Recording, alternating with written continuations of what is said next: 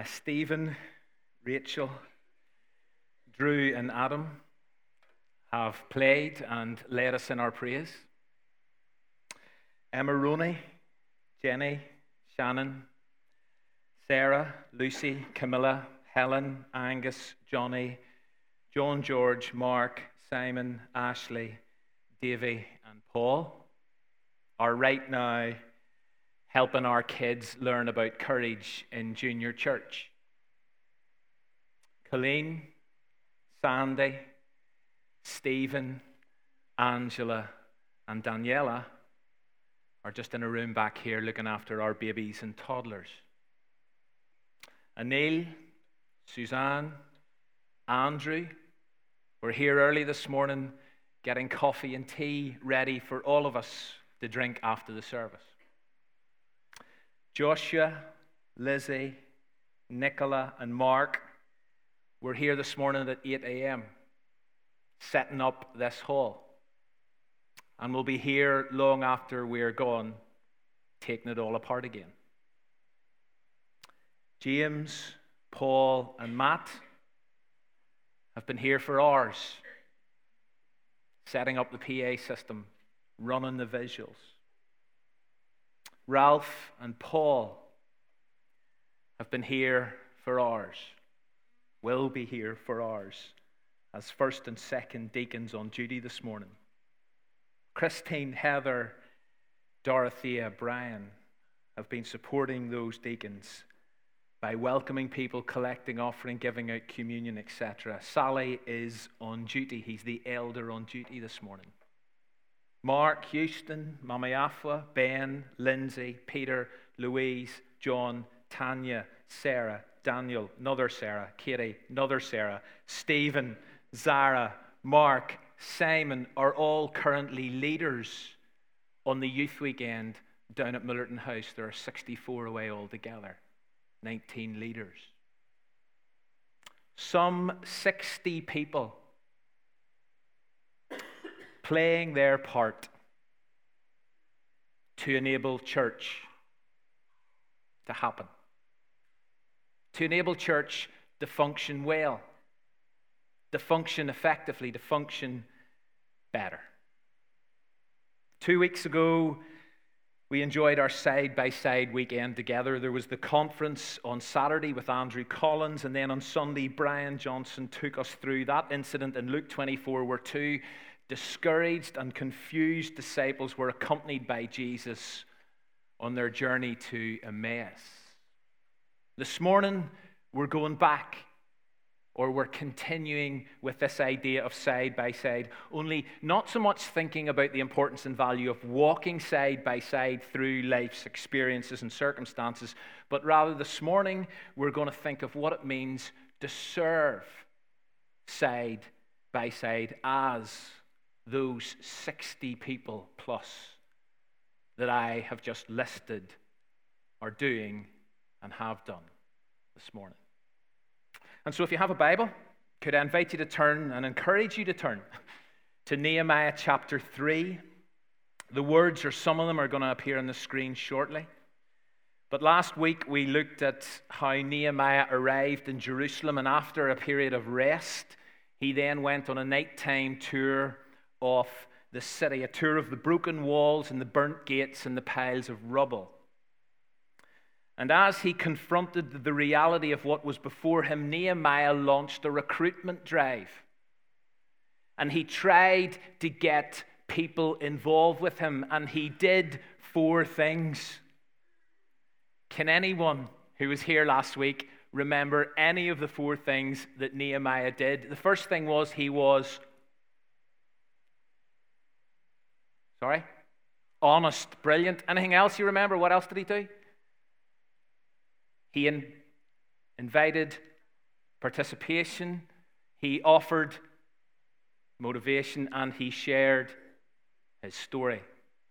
Some people remember, thank you. And in response to this, in response to this, all the people, it says, shouted or at least spoke it quite loudly let us start rebuilding. Opposition then reared its ugly head, as it often does whenever opportunities arise.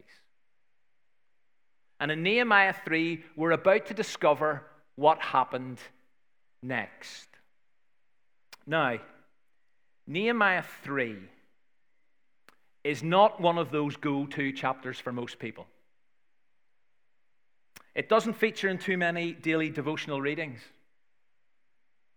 This is one of those chapters of the Bible people skim or skip.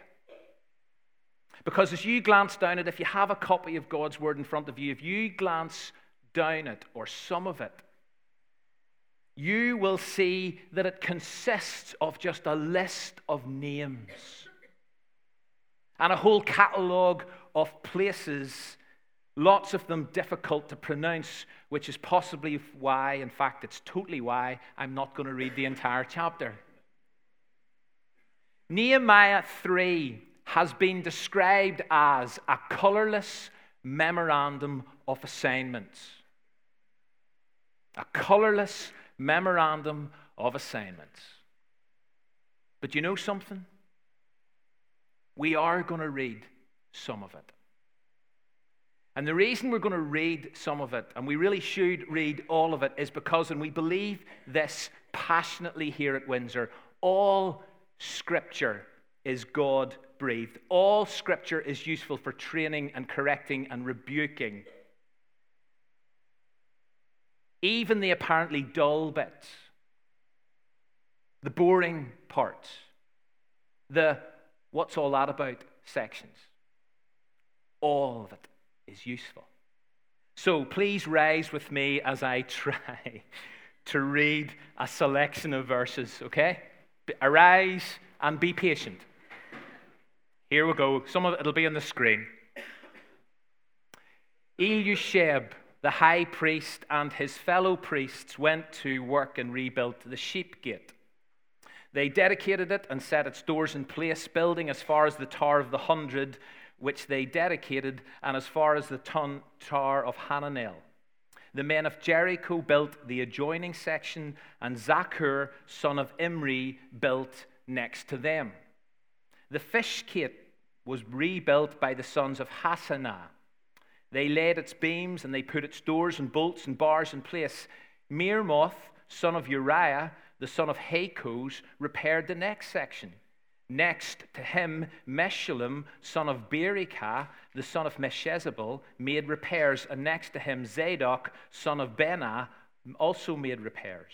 The next section was repaired by the men of Tekoa, but their nobles would not put their shoulders to the work under their supervisors. Jump down to verse 17. Next to him, the repairs were made by the Levites under Rehum, son of Bani. Beside him, Hashabiah, ruler of half the district of Keilah, carried out repairs for his district. Next to him, the repairs were made by their fellow Levites under Binnui, son of Henadad, ruler of the other half district of Keilah.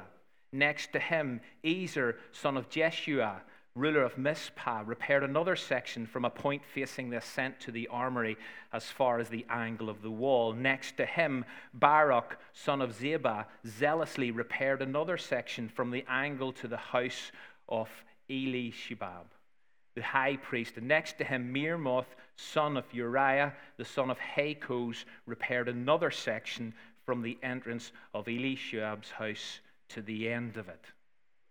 And on and on it goes. Grab a seat. Now, amidst all the names and amidst all the places that I've just read out, there was a phrase, and I've kind of highlighted it on the screen. There was a phrase that just kept recurring. Anybody pick up on it? Next to him or next to them. See, if you read down the 32 verses, you will find that phrase 20 times. And what you've got is this incredible, striking picture of people working next to one another on a common cause. Serving side by side in a God inspired vision. And therefore, I want to suggest, as many others have done, this is not a colorless memorandum of assignments or what other negative phrase you want to use to describe Nehemiah chapter 3. But what this is, is an example, it's an illustration of a group of people acting together a bit like how a church should. And so, what I'm going to do is, I'm going to explore six observations from a New Testament construction site that I believe still speaks into our situation as a local church here at Windsor in October 2016. So here's the six observations. You can follow these with me. The first is this all the people who were willing to work were given the opportunity. So, whether it was priests or professionals, whether it was nobility or common, men or women, all are mentioned politicians, native residents, outsiders, construction crews, artisans, anyone who was willing to roll up their sleeves and get involved was given the chance, the opportunity to join in. Some repaired walls close to their home, others were sent out to repair walls in other local communities. Some picked up rubble, some gathered rubble, others labored on specific gates. Anyone prepared to be part of this was given the opportunity to be part of this. And as a result, things got done. Reconstruction, restoration occurred. And in any local church, there needs to be opportunities given and opportunities taken. There's work to be done here. Lots of work to be done here at Windsor. And if you are willing to be involved, we want to give you an opportunity. The second observation is this that people from very diverse backgrounds and with different skill sets were all prepared to get involved. Have a look again, if you've got a Bible, at verses 8 and 9. Because what you've got is a perfume maker, a goldsmith, and a district ruler all standing next to one another laying bricks. It's a striking image, or it, it kind of should be. It's an arresting image. Now, you could argue, you might argue, like, what did a perfume maker, a goldsmith, and, and a kind of politician, what did they know about constructing walls and mixing mortar? But that wasn't the issue. One, here were people who were willing to learn. And secondly, they stood alongside others who helped them play their part, who showed them what to do. You see, as one commentator writes, the person who says he or she cannot work, I cannot be involved in this. Because they do not know how, it's beyond their experience, it's outside of their comfort zones. They should learn a lesson from a perfume maker who exchanged a delicately scented liquid for a pile of rocks in a trowel. Do you know one of the beauties of local church?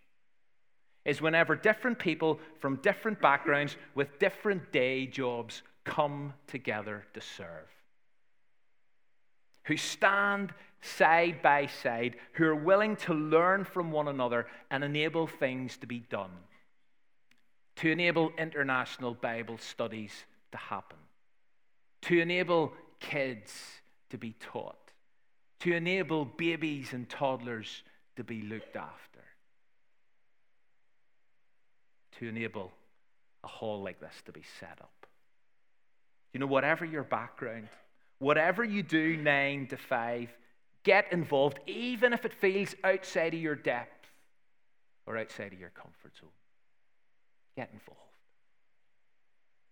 Another interesting observation is that some of the people were willing to work in more difficult places and environments than others. Have a look at verse 14.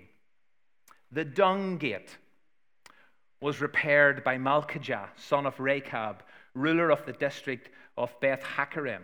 He rebuilt it and he put its doors with their bolts and bars in place. Now, short straw or what?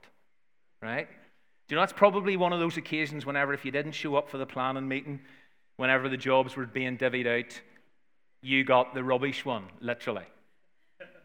The dung gate, or, or the refuse gate, as it's referred to in some translations, that was the gate through which the waste, the manure, the garbage was taken. It's not a great, not a pleasant place to work or serve. And notice that it appears to be a guy who was a bit of a high flyer who took that job. He was a ruler, a local politician. And as you read on into the next verse, those of you who've got a copy of God's Word in front of you, read on into verse 14, you will notice that compared to the working conditions of the next guy, you definitely sense that some are more willing to work in worse places than others. Shalom, according to verse 15, gets to work at the fountain gate, at the wall of a pool, at the king's garden. Shalom gets to smell flowers every day. Malkijah gets to smell, well, let's just say, let's just say his daily aroma was different. And in any local church, there are jobs and there are services and there are places to get involved that are a little less or a lot less attractive than others. A little bit more messy, a little more bit behind the scenes, a little more demanding, a little more smelly, literally. Fourth observation some people were willing to work harder than others.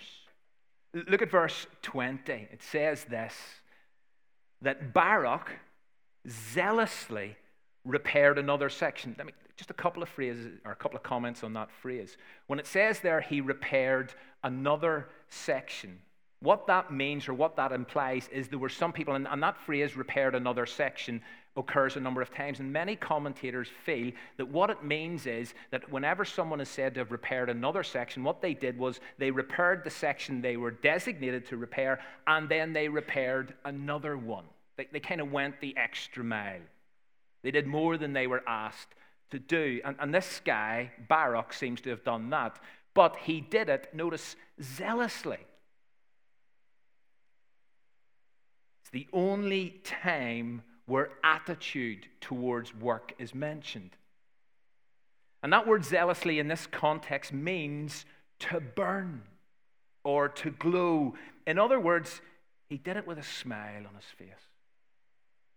He worked hard not through gritted teeth because he felt he had to out of a sense of duty, but because he wanted to with a positive attitude. And let's be honest, See, that kind of a person, that kind of a person is a gift to a church.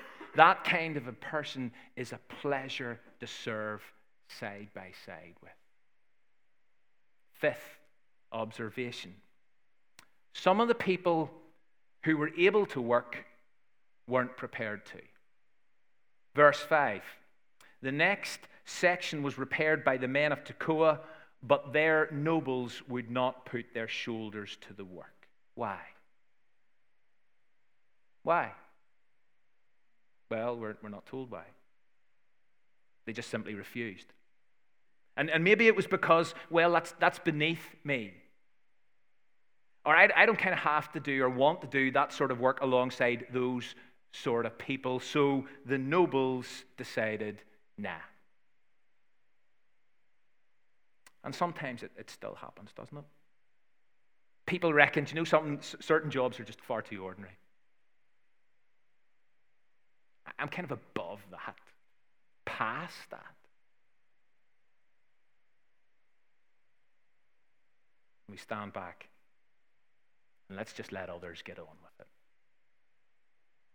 Final observation and this takes us into the start of chapter 4 because it says that the people who worked with their hands revealed the condition of their hearts. It says this So we rebuilt the wall till all of it reached half its height, for the people worked, and here's the bit, with all their heart. You see, whenever people serve side by side with the right attitude, anything's possible. Anything is doable as these people discovered. But on the flip side, whenever people serve with a bad or a wrong attitude, it affects not only the task in hand, but it also affects the people around you.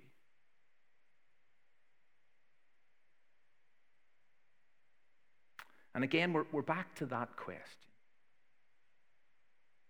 And I don't apologize for coming back to this question, and I keep coming back to this question. How's your heart this morning? Because the heart of the matter is the matter of the heart.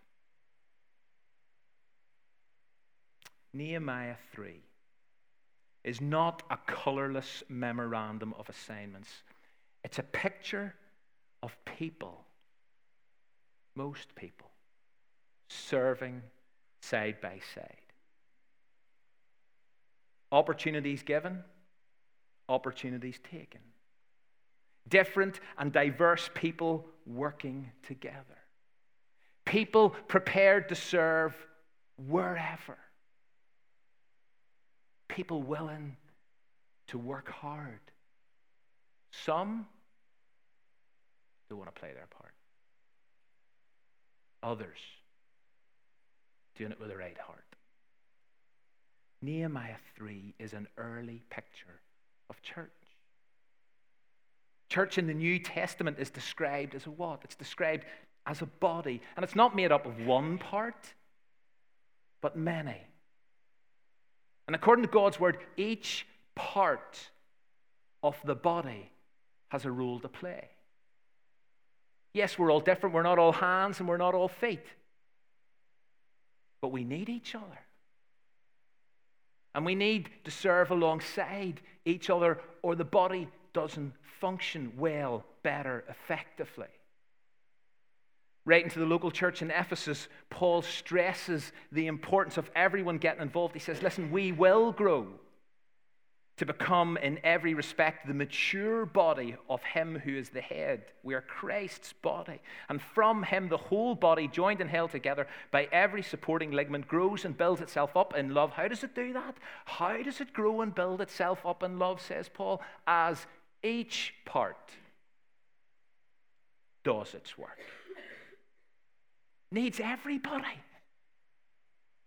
That's why it encourages the life out of me that 60 people, that's just this morning and that's just now, are willing to play their part. Wherever.